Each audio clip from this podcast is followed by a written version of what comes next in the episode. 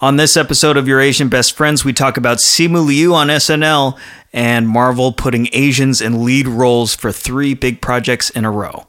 We also talk about the challenges of connecting to your roots later in life and how food might be the pathway to get there. I'm Bernard. And I'm Taylor. And we're your Asian Best Friends. How was your Thanksgiving?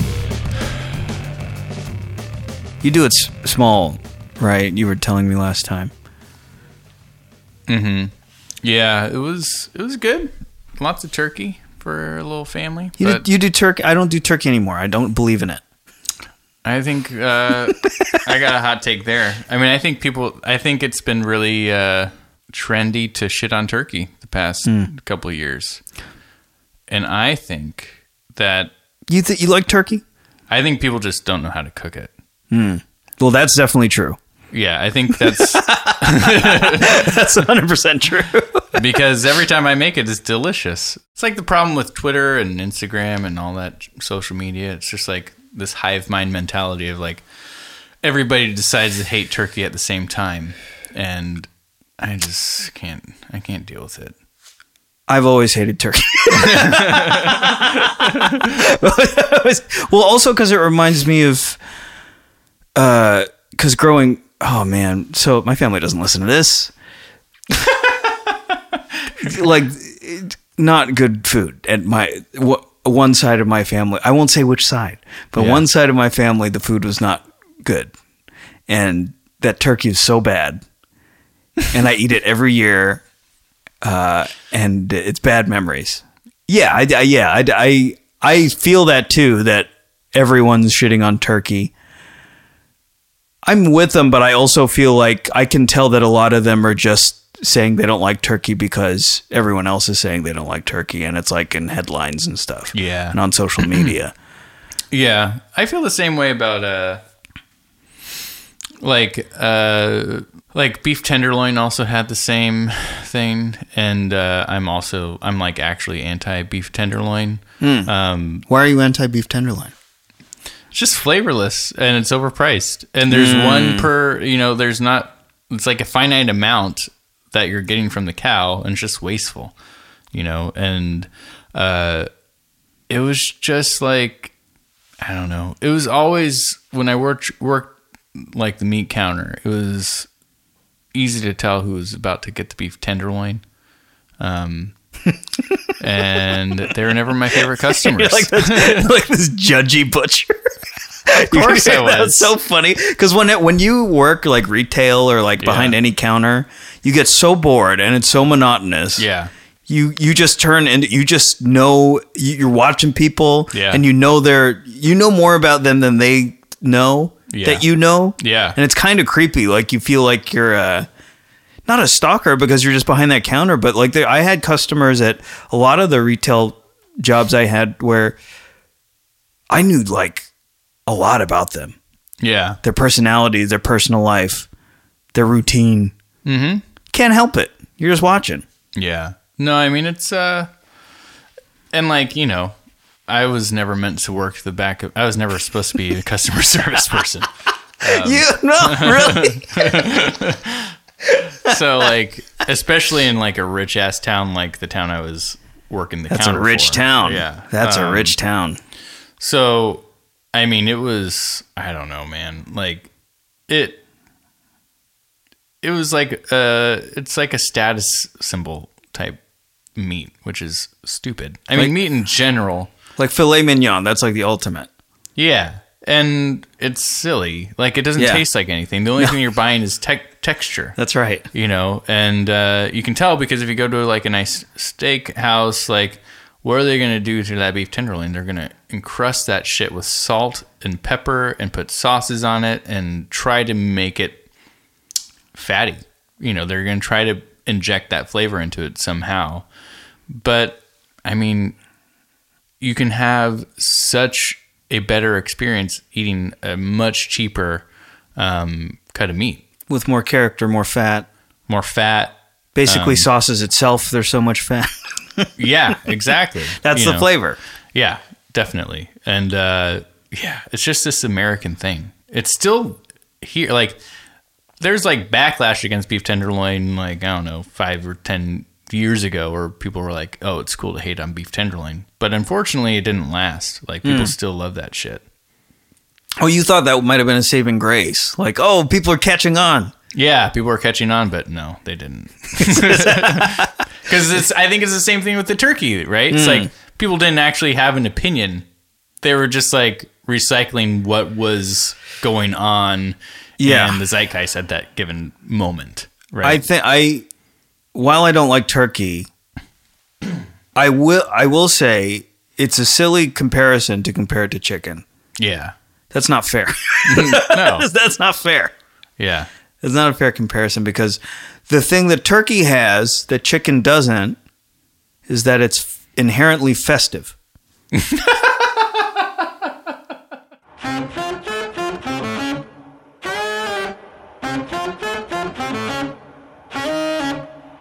I need to correct myself. I'll, okay. I'll take the hit for this one. Okay. Pharrell Williams, not Asian at all. Wait, for real? He's not Asian at all. We really? Said he was Asian last week, or last episode. I definitely thought he was Asian. He looks Asian, dude. Hugo's Asian, though, right? Hugo's one hundred percent Asian. Look at that guy. Hugo. People don't know. Like, people listening to this don't know Hugo. Maybe they do know Hugo. But uh, Pharrell, he, both his parents are black, mm. but they're like kind of Egyptian, and then he has some Native American in him, but he's not Asian at all. I'm going to claim him anyways. he's, he's for the culture. He, he worked with Nigo on all yeah. that style stuff for like twenty plus years. Yeah. He's contributed so much to Asian, like, like Asians who like hip hop. He's our guy. He's the guy. Yeah, it's because he brought Hugo. Hugo. No, Hugo gave him cred. Hugo. If I, now, if I ever see a picture of Hugo like online, I'm just gonna laugh. He should bring Hugo on to. Uh, Uh, The Voice, you know, when they're doing all the... Because he's on The Everyone Voice. Will know who he is. Yeah. They should just share a chair. I did, did, I think he did bring him on The Voice once. Oh, really? I think so. Oh, man. Who are the five best rappers of all time? Hugo. Hugo. Hugo, Hugo, Hugo, Hugo. Oh, man. So, this week, we're talking about a few things, but... Uh, the big thing we're going to be getting into later is just uh, delving into the, to me, what what is an elephant in the room? That you and I aren't like typical Asians. I don't know if you know what I mean, or if you agree, or if you know what I mean. But as far as Asian Americans go, uh, Taylor and I, I think maybe you do agree, we're not as in touch with our Asian roots as the Maybe the average Asian. I don't know. Maybe that I, don't, I haven't looked at any studies, but just in my experience, we're not as maybe as outwardly prideful of our parents' countries, our uh, backgrounds as other Asians. I don't know. I mean, growing up, yes, for sure. Yeah, that's what I mean. I think now. We're, we have a whole podcast about we, being Asian is, American. I'm so proud. I'm so proud. But we'll we'll get into it later. But we weren't like we didn't have Filipino and Japanese flags hung up in our rooms. It's a complicated discussion because neither of us can really talk about it. It's it's different. Completely, our experiences are different. Yeah, definitely, definitely. The commonality is that like I didn't grow up being like I'm so Filipino and like uh, I don't know Tagalog. I, I you know I don't. I'd never been to the Philippines. Yeah. Uh, and you similarly weren't like being Japanese wasn't like a huge part of your outward like personality, right? Yeah, I think that might be the distinction. Mm. Is that. It wasn't part of my outward um, personality. Right. Conscious choice to make it not part of my mm, outward mm, personality. Mm. Um, yeah. Yeah, we'll, I think yeah, we'll that's get weird. into it. We'll, we'll get, get into it because we don't. I haven't planned anything. I, I think once we start talking about this, a lot of stuff's going to come out that maybe I didn't expect to come out of my mouth. This might be a fraught episode. Last week was a little softball. It was a nice holiday special. This is going to be tearful. This, yeah. This, this week might get rough. This week might get rough. Uh, also, we got to check back in on our boy Simu Liu. I've been saying his name wrong. Mm. That means I have too, because yeah. the first time I heard his name was from you, so I just took my cues. It's from my you. fault. It's, it's definitely my fault. So this is a flashback to, or a callback to our first episode of this podcast where we reviewed Shang-Chi and the Legend yeah. of the Ten Rings. And now, um, a few days after we recorded la- the last episode, he hosted Saturday Night Live. He did, which is really cool. It was really cool. Did, did you, you watch the th- the whole thing? I did watch the whole thing. Did you watch the whole thing? I No, I watched uh, YouTube clips. What did you think of Simu on S N L? I thought he did a great job.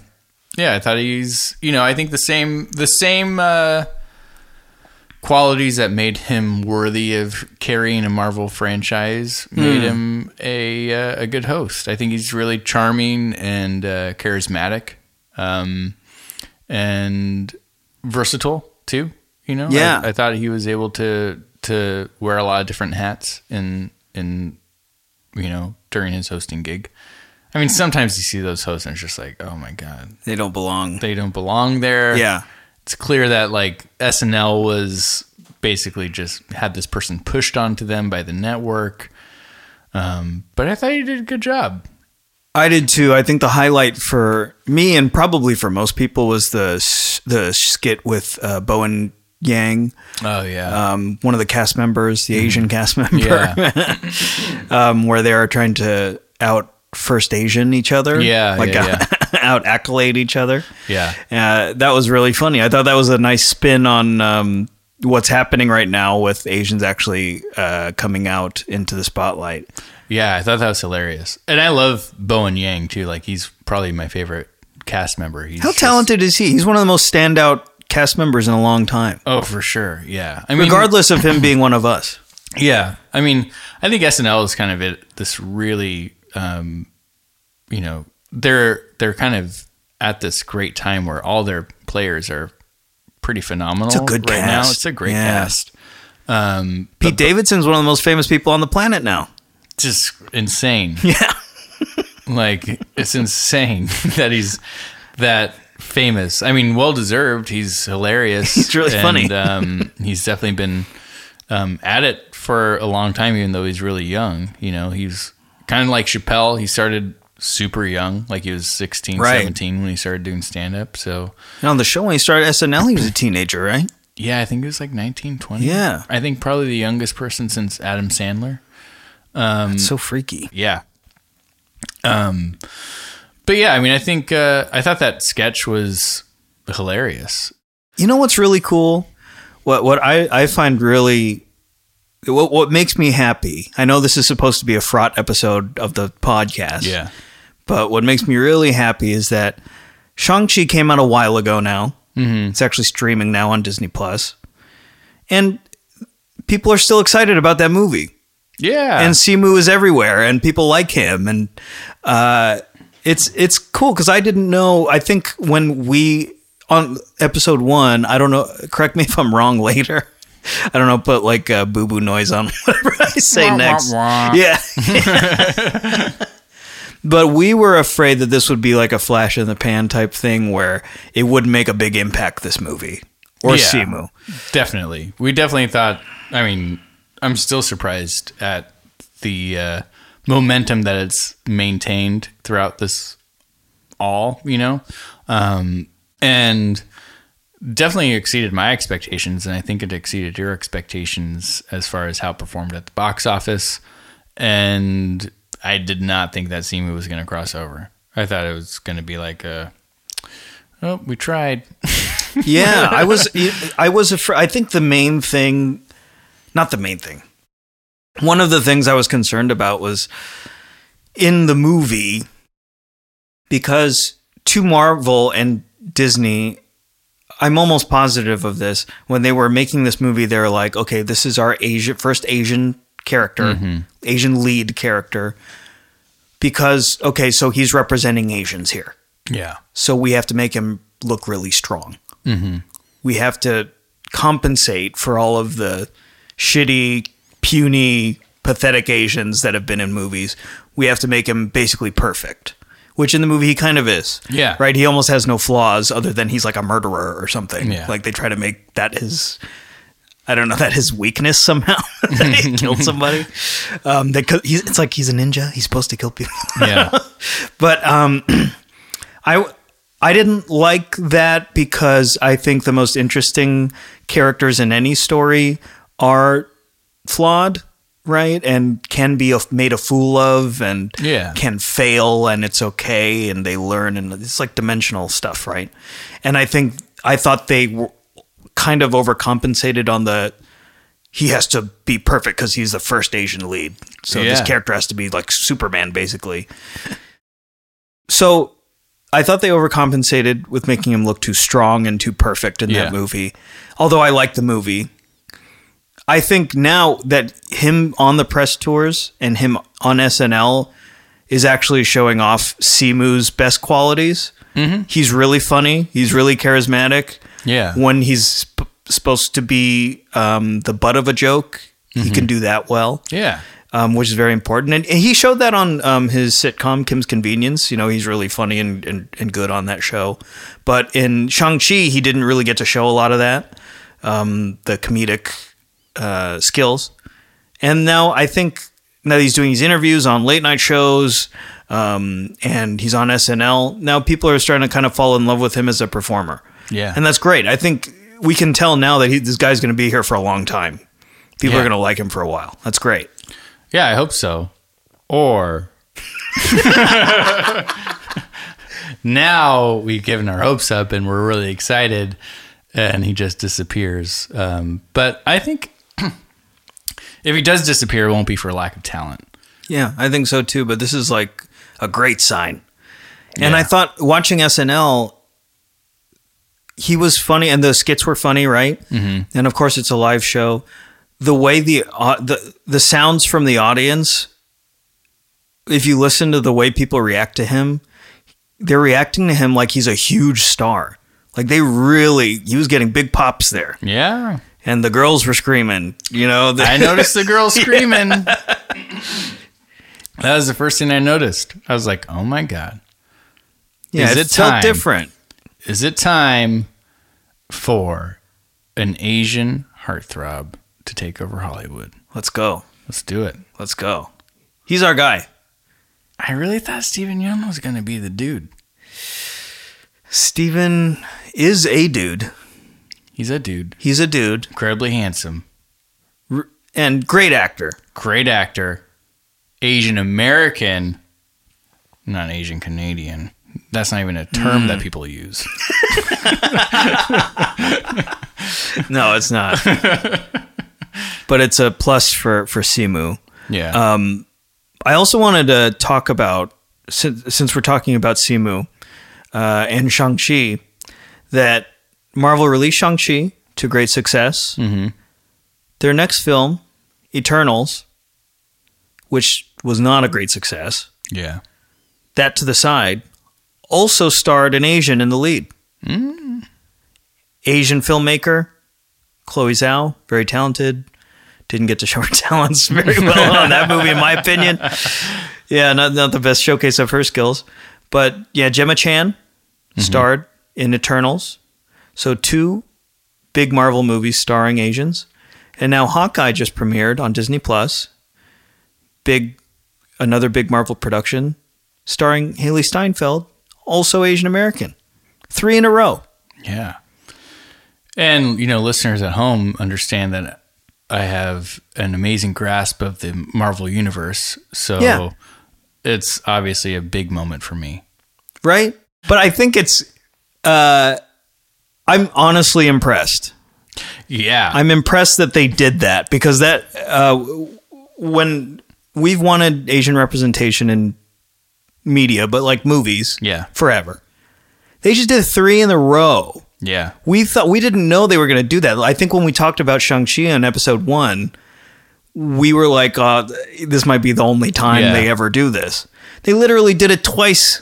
Like their next two, had Asians. Although I was, I will have to put the caveat that very few people actually can know or consider Haley Steinfeld to be Asian, mm. even though she is. She's part Filipino. Uh, God damn, man. We're taking over, buddy. First it was the Koreans, now it's the Filipinos. When well, is it going to be my time? You know, J- Japanese, we've been fascinated with Japanese culture forever in this country. That's true. Your time's coming, for sure. Yeah, I mean, you know, it's interesting that I started thinking about was a big motivation for these studios is to perform well overseas, particularly particularly in China, and to make sure that their films are successful there. So I wonder if, like, throwing all this money in these productions and casting Asian um, l- leads, if that's part of that strategy. Um, but at the same time, if it is, shouldn't they have adopted that strategy a long time ago? Yeah. It's it's interesting because um, I'm actually working on an article about this very thing right now.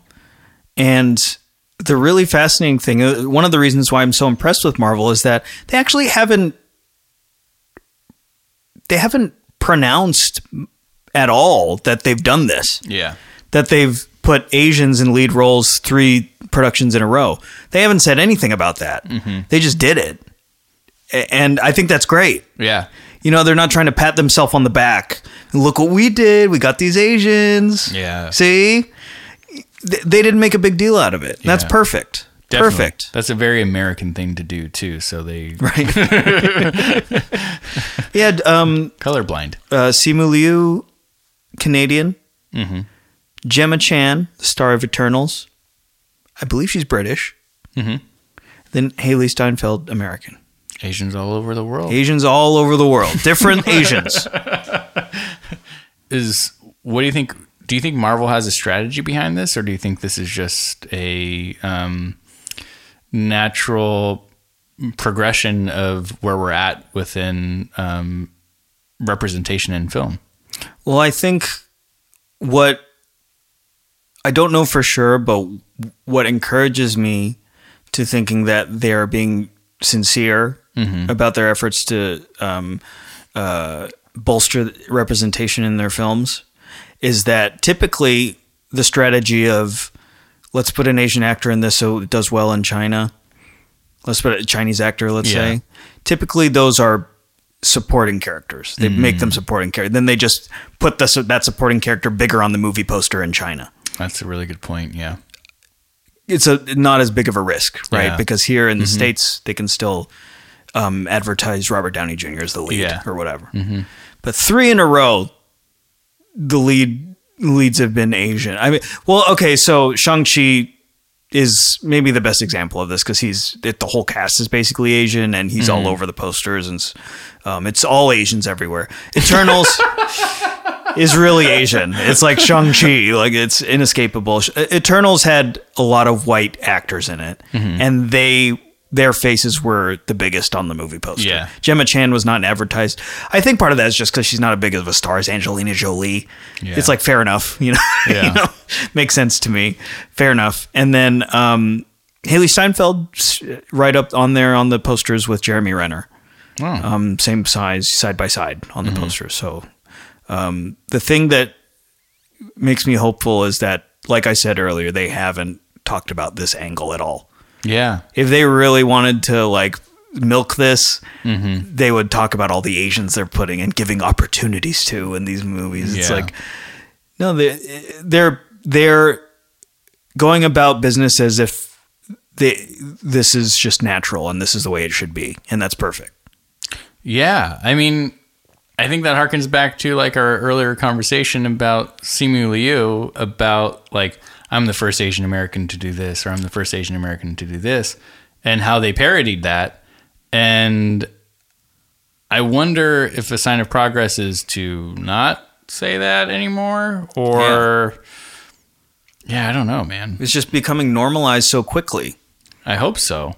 Yeah, no one's talking about it. Like if uh, back in the day, if the biggest movie studio in the world, let's say Paramount, put Asian leads three movies in a row, yeah, people notice.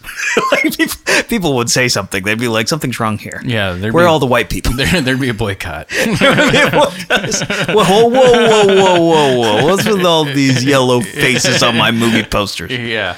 Uh, but now Mar- Marvel's done it, and no one batted an eye.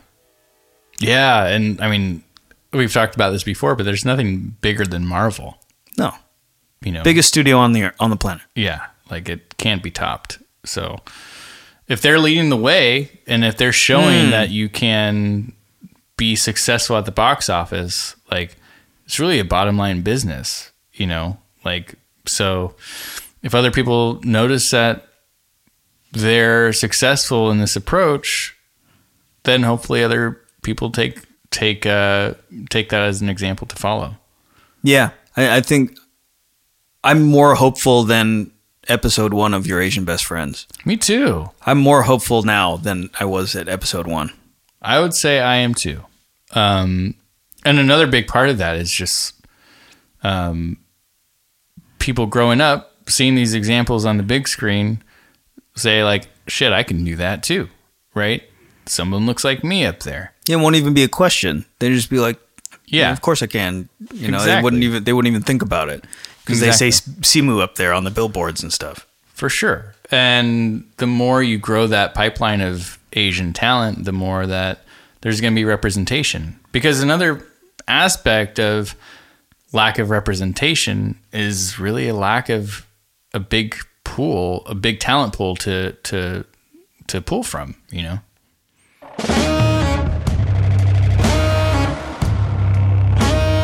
All right. So now that we see...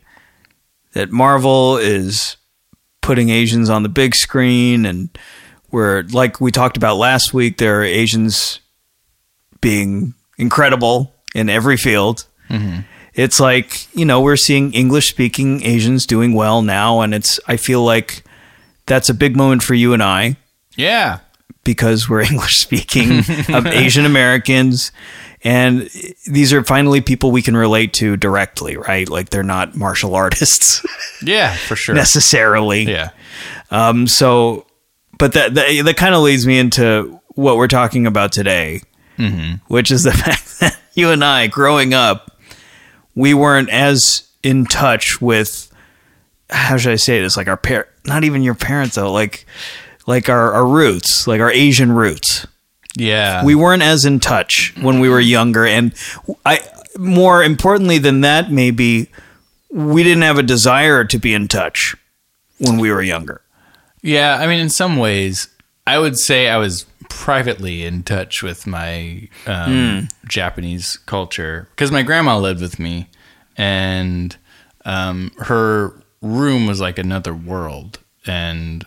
you know, I'd go in there, we'd do origami together, we'd look at old, um, like, woodblock print um, art books together. That's awesome. Um, watch, I'd even watch Japanese television with her. Um, but that was so private. Like, that was my own little, um, it was almost sacred spot with my grandma. And she'd make me, like, green tea and, like, all these wonderful things that I really, I truly embraced. Like, I wasn't trying to... You dis- loved it. I loved it. Yeah. I wasn't trying to distance myself from it inside my house. I would say when I left my house, I was really trying to assimilate as right. best as I possibly could. Um, because I think, especially growing up in the eighties, like, in early nineties, you could... easily single yourself out um, or other yourself by representing your culture if it wasn't white culture. Right. And I frankly, I just didn't have the confidence. You don't want to give people an excuse to bully you. Yeah. Or single you out. Yeah, for sure. And I didn't, I didn't have the confidence to withstand that or to actually represent probably what I wanted to represent. You know, I mm. think I just wanted to create my, I wanted to be small. In some ways. I, yeah, I'm, I guess my experience was similar. Yeah. Um, I, I think unlike you, I had tons of like Filipino family members, like everywhere. So but, many. So many, like countless. Yeah. Um, so I was around Filipinos all the time growing up, mm-hmm. and I was in a Filipino household. I yeah. The other house I grew up in, my grandma's house in San Francisco, um, they're all from the Philippines. They all speak Tagalog, and I was there weekends, summers. Mm-hmm. You know, I so I was t- just as steeped in, in, in Filipino culture. And I loved it too. Like I, I, I had a great childhood on that half of my life, but there was that line, there yeah. was that divide where that half of my life, I was very happy. I loved my family. I loved my childhood. I loved, yeah, like Filipino food, Filipino culture, Filipino sense of humor. Yeah. Right. But in our little white town that we grew up in, just like you, um, I tried to suppress or hide uh my Asianness, just so, exactly like you said, just so I, you know, like I wouldn't get bullied, yeah just so I wouldn't get singled out, um because I'm a little guy, and I was a little guy when I was a kid, and I was a fearful little kid, and mm. I didn't want to give anyone any excuse to bully me, yeah because uh, I was so insecure. And you can't help but feel insecure when you're a little brown kid in a white town. Yeah. It's just so obvious, uh, especially like you said, in the eighties and nineties, people would definitely just make fun of you because you're Asian. For sure, it's so it's so accepted back then. Yeah, it was like it wasn't even you didn't even bat an eye. We kind of flew under the radar in that no one found Asian racism to be um, offensive. Yeah, whereas I think racism towards black people, there was a conversation going, right? Like, we shouldn't be racist towards black people. We all yeah, kind of were having that conversation. Definitely. No one was talking about racism towards us. No. I mean, up until what, last year? Right. Like, exactly. For real. Exactly. Like, for real. Up until last year. That's terrifying. It took a bunch of us getting, like, beat up. Beat up, murdered. Murdered. Um, yeah. Elders was, assaulted. Elders yeah. assaulted. Yeah. And... yeah, for sure. I mean, it was it was widely accepted. And I think it plays into like this, you know, Asian exceptionalism myth that um, pits us against all the other minorities of like, well, you've arrived. You we can make fun of you at will, and uh, it it does not matter because y'all have no barriers, which is completely false, as we've seen and is proven out over time. Um, so yeah, I think a, a big part of it is just you're, it can make you feel like you're going insane because you can't, you can't fight against it because people don't think there's anything for you to fight against. yeah. Yeah. No one know? can even articulate yeah. to have your back on anything. Right. Other than like your other Asian friends or whatever. But yeah. we, even we weren't talking about that. No, we were like, oh, these Asians are so... we made fun of each yeah, other for being Asian. Yeah, exactly. I think if there's a distinction between your experience and my experience, uh, it's that I wasn't... I think I was more resistant to embracing like my Filipino side mm. uh, internally. Oh, okay. Um, yeah. Although in hindsight... I loved it. I know I did, but I think I was trying to fool myself into thinking mm. that wasn't me. Like yeah. this is my my parents' culture, not mine. I'm American. You know, I I, I embrace being American. I, I'm I'm born here and never left. Uh, this is what I identify as. So I think I was being a little um, rebellious asshole, to to be honest. Uh, I, I I was overcompensating, and, and I wanted to. Yeah, I wanted to distance myself. Okay, on one hand, I wanted to distance myself because of the bullying thing, because I was in a white town. But the other thing was that I, I didn't consider that to my parents' culture to be mine. Mm-hmm. I, I've never been to the Philippines, still. Yeah. I thought it was disingenuous. Mm-hmm. I don't have... like, aren't you proud to be Filipino? It's like, I don't know, not really. Yeah. Like, what? Why? Like, I didn't earn anything. I was, I just am. You know, yeah. Filipino, but culturally, okay, that's like genetically, but culturally, I've never been there. Mm-hmm. I was raised by people who were from there. So yeah. it's part of me for sure, but most of me is American. Yeah. And my mom moved here when she was a little kid, you know, so she, she's pretty American too. So was my dad. He's completely American, but you know, he moved here when he was older. Yeah. So it, it was really complex for me, complicated. And I have been struggling with it. I struggle with it to this day. Yeah. Um, kind of not knowing how much, I almost don't feel any ownership of that culture. Hmm. Even though I, I was brought up in a Filipino family, I, uh, to like rep it or whatever and, and be proud of it. Mm-hmm. I would feel like I don't have the, almost like I don't have the right to do that because I'm not, I don't, not that knowledgeable about it. I've never been there. I, I, uh, for most of my life, I didn't make an effort to yeah. learn a lot about Filipino culture. I don't even know the geography over there. you mm-hmm. know, I'm very, I, I, so I, now I don't, I don't project being Filipino, not because I don't want to just, but just because like, I feel like it would not be right for me to do that because I, I, I gotta be honest and say that I wasn't making an effort to connect with being Filipino for most of my life. But don't you think there's a distinction between um, connecting with being Filipino and connecting with being Filipino American? So in like for Filipinos, there's no distinction. Mm. That's the problem. I see. Yeah, like the, like Filipino Americans who are proud mm-hmm. to be Filipino, they do it. They rep it as if they're Filipino. I see. Um, yeah, it's really we're our roots. Our roots back home are really li- like strong. Yeah. So uh, it's not far mm-hmm. culturally. Yeah. But I think for me personally, in my experience, it is like I was not. Uh, I regret it. I but I wasn't. I wasn't. Uh, involved in that. So yeah. now I'm starting my journey on kind of discovering that part of my background.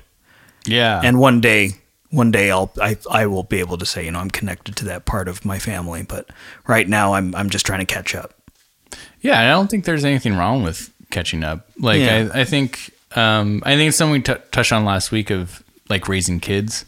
Like that's definitely been like the most natural, um, pathway for me to start connecting a little bit closer to my culture. I've always been proud to be Japanese American. I think we, I mean, we talked about it earlier. Like there's just an overall fascination with Japanese culture from while you're in America. So yeah.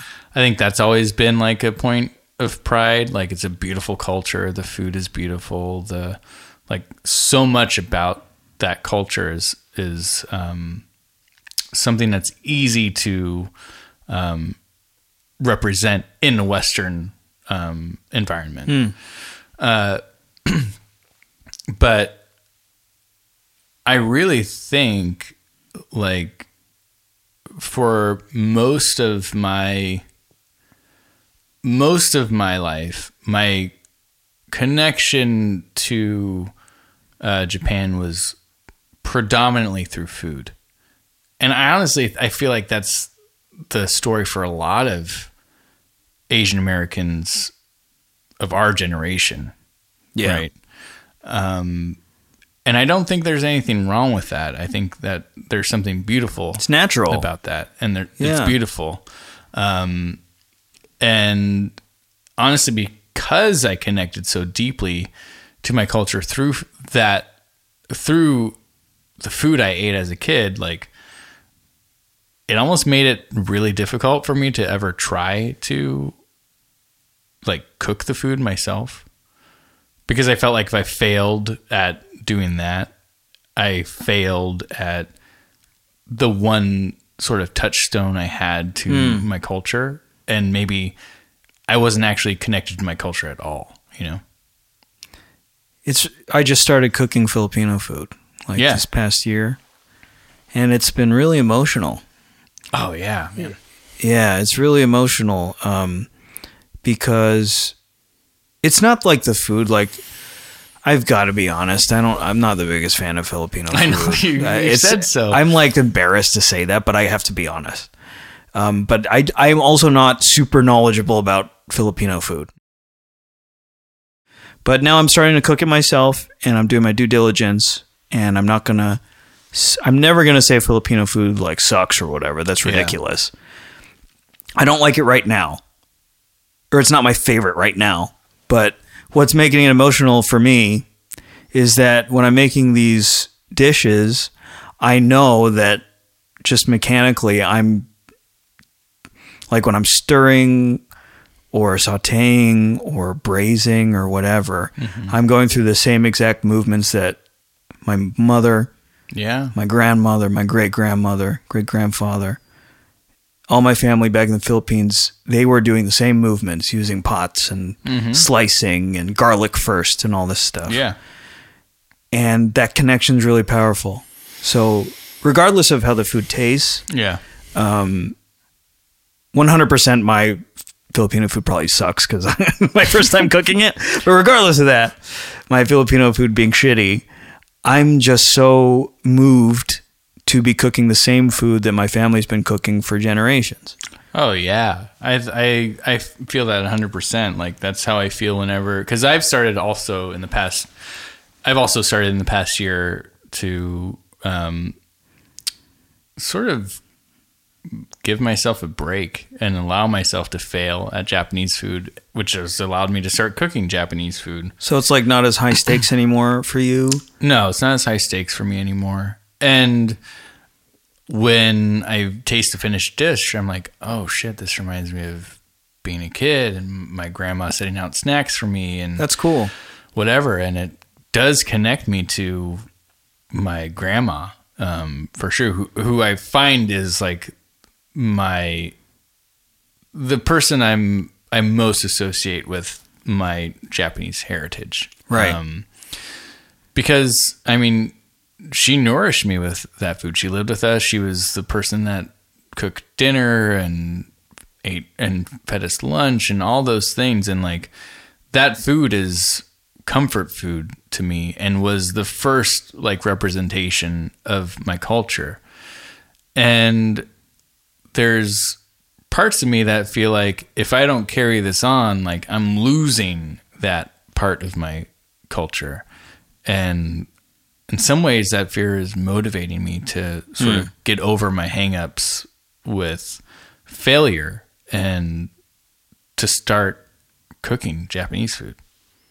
I think, you know, when my grandma was cooking, it was a special thing. She was a fucking phenomenal cook. Like, and I saw how people reacted to that mm. when I was a kid. It's like, it was different than when my mom cooked. It was like, I remember telling my mom when I was a kid, very innocently, like, you know, why when grandma cooks pork, does it taste so juicy? Hmm. But when you cook pork, it tastes so dry.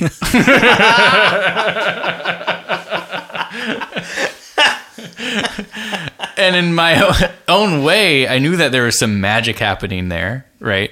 I knew that my grandma had the te- techniques down and was just a highly skilled cook. You know, and was creating these, these experiences every day that people were so thankful for. And I think that ultimately was the thing that drove me into a career in food, was seeing the way she was able to, I don't know, show her love through it, you know? one hundred percent. Yeah, one hundred percent. That's the, that's the thing that's been kind of motivating me too, is just thinking of my family and how they fed me for years and years and years. Yeah. And I, you know, these flavors are built into me. Mm-hmm. And like you, they, they, um, conjure all these emotions and memories, and it's cool. Yeah. It's cool to connect, begin to connect with, uh, my family's culture through food. I think it's like you said, it's a, a common gateway into this, um, this journey for a lot of people in our generation, because it's like a universal language. Yeah, transcends everything. Like, what is it about Filipino food that does not sort of hit the notes that you want it to hit? Um, one of the big ones is heat. Mm. I like a lot of heat. Like and spice? Spice. Yeah, and, and the, just in general, Filipino food does not have a lot of spice. There's one trade route down the middle mm-hmm. of the islands where there was spice um, historically, when, when, um, where there was a trade route and they had spices there. So the food from that region is a little spicier. But uh, yeah, it, Southeast Asian food in general, the thing I love about it is just how spicy it is. And Filipino food doesn't have any of that. So that's one of the bigger things for me. So do you not like, because Japanese food also isn't very heavy in spice. Um, are you not drawn to Japanese food either? I love Japanese food because the flavors are so bold, and it's the, and this is not just in comparison to Filipino food, but mm-hmm. to all other cuisines. I think Japanese people, their reverence for their um, ingredients mm-hmm. are like un, unparalleled. Mm-hmm. There's a reverence there. Devotion to the craft, you know, the, these people, um, these Japanese cooks who just spend their life making like shio ramen. Yeah. It, it, it's that like kind of obsessive, maniacal um, uh, approach that yields, I think, some of the most perfect food in the world that is mm-hmm. in, in Japan, that comes from Japan. Yeah. Um, it, I, th- this is not a knock on Filipino food, but Filipino cooks are not that. It's different. Yeah. Is, you know, it's peasant food. It's it's fast. It's made made to be preserved. You know, because so that they could, you know, eat it for a long time, and um, that's not a bad thing. It's just not to my taste now in a modern day, whatever that means. You know, no, the Japanese obsession thing is is something. I think in a in another life, I would have liked just to be like one of those cooks that just perfected. I could so the see Japanese you doing omelet. That, oh like God. Every day. Just work on my Japanese omelet. Just, oh my God. You just be like, like whipping yourself at night because you didn't get the tamago. The tamago was, was shit today. It was a little brown, a little color. Did you see that color? I, I couldn't hide it.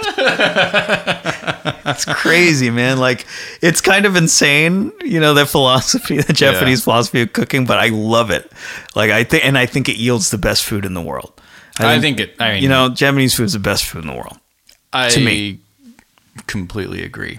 And so I, I think I would say that even if I wasn't Japanese, I think, yeah. um, and you see the influence across everywhere. Like, you know, obviously f- the French have a huge influence on our food, but like, honestly, Japanese cuisine has taken over, and there's no fine dining restaurant worth its salt that isn't pulling from so many techniques from Japanese cuisine. Even the aesthetics of restaurants. Oh yeah. The vibe. Mm-hmm. Everyone's chasing that Japanese vibe. Yeah. Everybody. Mm-hmm. It's, yeah. Far not for me, Japanese food, best food in the world. I know we talk about Taylor's just such, you're such a talented cook. Um, I also, I went to culinary school. They don't really talk about me cooking, but I, I did go to culinary school. I was trained French. Mm-hmm. Um, so I know French food too. I'm not a big fan of French food. Yeah. I'm not, a, especially today. Like, it just hasn't aged well, in my opinion, especially because they're so stringently, I would say, shackled to tradition. Yeah, yeah, yeah. Shackled. Sure. Yeah. Um, you guys got to step it up, man. Some of that stuff, some of that stuff is gross. Like, come on. Again, like, no heat. You know, just give me give me colors, give me flavor, you know, big flavor. Punch me in yeah. the face, even if it hurts. Like, even if the ramen burns my face. I just want to put it in my mouth, and whatever comes, comes. Um, Every episode, I'm going to say that. So, I mean, outside of food, like, do you feel like you have another pathway to connecting to your culture? Yeah, I'm I'm going to learn Tagalog along with my kids. Really? Yeah. That's fucking awesome, man. I will. So uh, I know Tagalog in that if someone spoke Tagalog to me, I pretty much know what they're saying. Shit, that's better than where I'm at with Japanese. Are you learning? Are you learning Japanese? No. no. So yeah, I'm, I'm slowly. I, I I it's a goal of mine to learn Tagalog, but I, I can comprehend yeah. it with my ears. Yeah, yeah, yeah. I just can't, grammatically, I can't do shit. Yeah, I think that's similar to my dad. I think it's, you know, because your parents were both native speakers, right? one hundred percent, yeah. Um, so I think my dad, growing up in a household, like growing up in America in a household with a native speak, two native speakers, I think enabled him, he, he can totally understand it. He can't speak it at all. Mm, mm. And then me growing up in his house did nothing for me. Right. Because he can't speak it. So I'm out, I was out of luck. Oh, man. Yeah, so this is an ongoing um, endeavor to reconnect with my roots. Um, this is going to be going on for the rest of my life, I hope. And, and I'm really happy. I think I'm in a good place as far as um, now being proud to be Filipino-American. I'm genuinely fascinated by the culture. I want to learn more. I want to be proven wrong about the food. I'd be I want you to quite happy to be proven wrong. And by the way, there are a lot of Filipino dishes I fucking love. Mm-hmm. Like I've eaten, and I know like these dishes I've that I grew up on these, and I love them. I of course I love Filipino food, um, but it's just not my favorite. It's not my favorite way. I'm looking at all foods objectively, right? Yeah. But I, I have a connection with Filipino food that I absolutely don't have with other foods. Of course, yeah. Absolutely not. That's my food. I grew up on Filipino food. Period. Yeah. And and I guess American food. Yeah, definitely. Burgers. McDonald's. Oh, yeah. McDonald's fries. McDonald's fries. Cheeseburgers. I was a Big Mac guy, Quarter Pounder guy. I still like a Big Mac. I would eat a or Big Mac. Or the two cheeseburger meal. That was also a good one. Bang for your buck. Yeah. You know, I was, I was I was a fat kid when I was growing up, and my house is like literally across the street from McDonald's. Oh, so that's right. So like as I was walking home from the bus, I explored all the menu options at McDonald's, and I think when we were growing up, they might still. I I've it's been like a decade plus since I've been to McDonald's, but while we were growing up, they had this deal. On Wednesdays, you'd get like twenty-nine cent cheeseburgers. Whoa. twenty-nine cents is a very low barrier to entry for Why even not a middle schooler. twenty-five cents? Why twenty-nine? I don't know. But yeah, I would say Japanese food and McDonald's are my two. Oh, man. T- That's two a good combo. Yeah. Wait, have you been to Japan? No. We Neither of us have been Mm-mm. to Japan or the Philippines. I mean, it's my dream. And it's been my dream forever. Even when I was a kid, it was my dream because, um, you know, my grandma lived with me, and she'd come home from her trips to Japan, and she'd always, her suitcase is always filled with like shit from Japan for us. And it was like magical. And I was like, I really want to go to this place. Um, I don't have any family there anymore. Um, my grandma is, um, I think the last surviving member of, of her family line. Um, and, but I'd love to go. I mean, I'm excited for you. I feel like that's going to be such a milestone yeah. for you. Wow. I have heard like from people that have gone that it's very confusing if you don't speak Japanese or if you don't have like a, you know, like a, translator or, or something like that. Like you don't even know. Like, am I walking into a restaurant? Or like a bathhouse? Yeah, exactly. um, I'm super excited for whenever that happens. Um, I really, really want to go. Kids, no kids. Mm, it depends. First time. First time. You know, like. My inclination in general is just like, I want to go without my kids. But like, I think because it's Japan, I think it would kind of break my heart that my kids would. Yeah, be there. yeah, yeah, yeah. And I know how special it would be to my oldest, who's like super into that culture right now. And I just know That's that cool. he would be in heaven. So it's different than taking my solo dad trips to New York. Like, my kids aren't going to appreciate that shit. Like a delicious Caesar salad at one o'clock in the morning. But Japan, it's different. And I think I'd want to show them that, you know, not that I am an expert at all. We'd both be wandering to bathhouses expecting dinner. Um, but, like, I think, I just think it'd be really special. It's definitely going to be a special moment for me in my life. And I'd want my family to be there for that. No, I got to say, before we close out, I'm, oh, I'm so, like I said, I'm so open to being wrong about Filipino food personally. Not like yeah. it's an objective thing, like Filipino food's good or bad. I, I, I'm excited to learn more mm-hmm. about um, Filipino food. It's very regional, so I'm excited to expand my knowledge beyond my parents' regions. Yeah. That's all I know, really, mm-hmm. is where my parents are from. So, and it varies wildly from, from island to island, region to region in yeah. the Philippines, which is really exciting to me. So I'm yeah. going to learn more. I got to learn more about that region that had the spice route through there, because that's what I like. Yeah. I, that's what I like. Uh, and, and I also want to say Chinese food. I really know, I didn't know anything about Chinese food. I still don't. Mm-hmm. But every new thing I learn about Chinese food, whether I'm cooking it or eating it, blows my fucking mind. Yeah. I mean, if you want to talk about an actual mother cuisine, like it's Chinese Holy food. Shit. Like, it's like everything started there. It's like every dish is fireworks. Yeah. It's fireworks. Dang, for sure. And spectacular. Like, if you like, you know, if you get deep into like food history and you trace these dishes, it's like, and we're oh China, mm. uh, oh it's China, sushi, oh it's China, right? Pasta, like everything is China. Yeah, or was pasta Japan? No, it's China. China. Everything's China.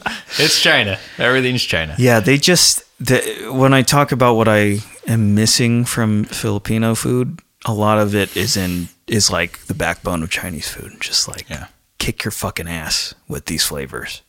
Maybe your parents just came from the... You know, like, nobody's coming to America and talking about uh, Nebraskan cuisine. Like, no one's going to Nebraska to eat their food. No, Maybe. But I go to, like... I go to Filipino restaurants, you know, and... and you know, and, and I've eaten, like... Ube brownies. Ube's good, man. Ube's good. Ube ice cream. Ube, okay. Ube ice cream I, I ate so much growing up. It's so good. One of my favorite ice creams. And, and it looks wonderful. It does. The the visual makes it taste better. It does. But an ube brownie is not going to beat a chocolate brownie. Ever. Ever. Why? Why would you make an ube brownie? Who's going to choose ube? I guess a lot of people. Uh, fair enough. Fair enough.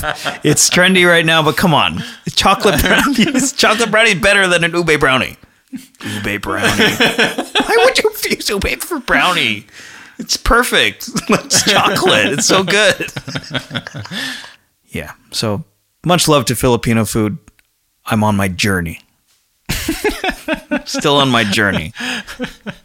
Trying to reduce the amount of hate mail that you get from no, your family. I've heard it all. That's the other thing. I've heard it all. I've heard it all. Grow. We're talking about growing up. Yeah. Not embracing our Asianness. Maybe this is for another episode, but I got bullied by Asians. You did. I got bullied by Asians. You did. And for I, not being Asian. And enough. I do wonder, because that to me is like one of the biggest things I associate with you growing up, um, was the resistance to that. And I wonder if you've made yourself so stubborn through that experience that even now as you're older and you're recognizing the beauty in your culture, it's a little bit of a bigger barrier to go back. It definitely, yeah, it definitely was part of the reason why I was resistant yeah. to to expressing it, because I, oh man, this is another episode, but uh, I got, so uh, the town we grew up in was, there were lots of Filipinos, mm-hmm. uh, relatively. Yeah. We were totally outnumbered by white people, but yeah. if you're talking about Asians, mostly Filipino. Yeah, there's like four of them.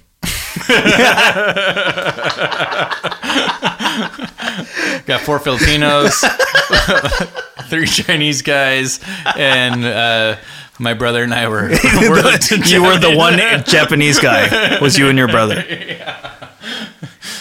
Uh, yeah, that was a big difference for us because I had this gang of Filipinos who uh, did not approve of me. Yeah, and there was no Yakuza in our high school of uh, Japanese kids who were making fun of you for being American. Or not having a flag up in your room. I got made fun of for that. Thank you guys once again for joining us. We didn't talk about the episode number. We didn't. Because we're not going to do that anymore. No, we yep, we've grown. You can see it on your phone. You can. This is episode X of Your Asian Best Friends. Thank you guys for joining us. I'm Bernard. And I'm Taylor. And we're Your Asian Best Friends.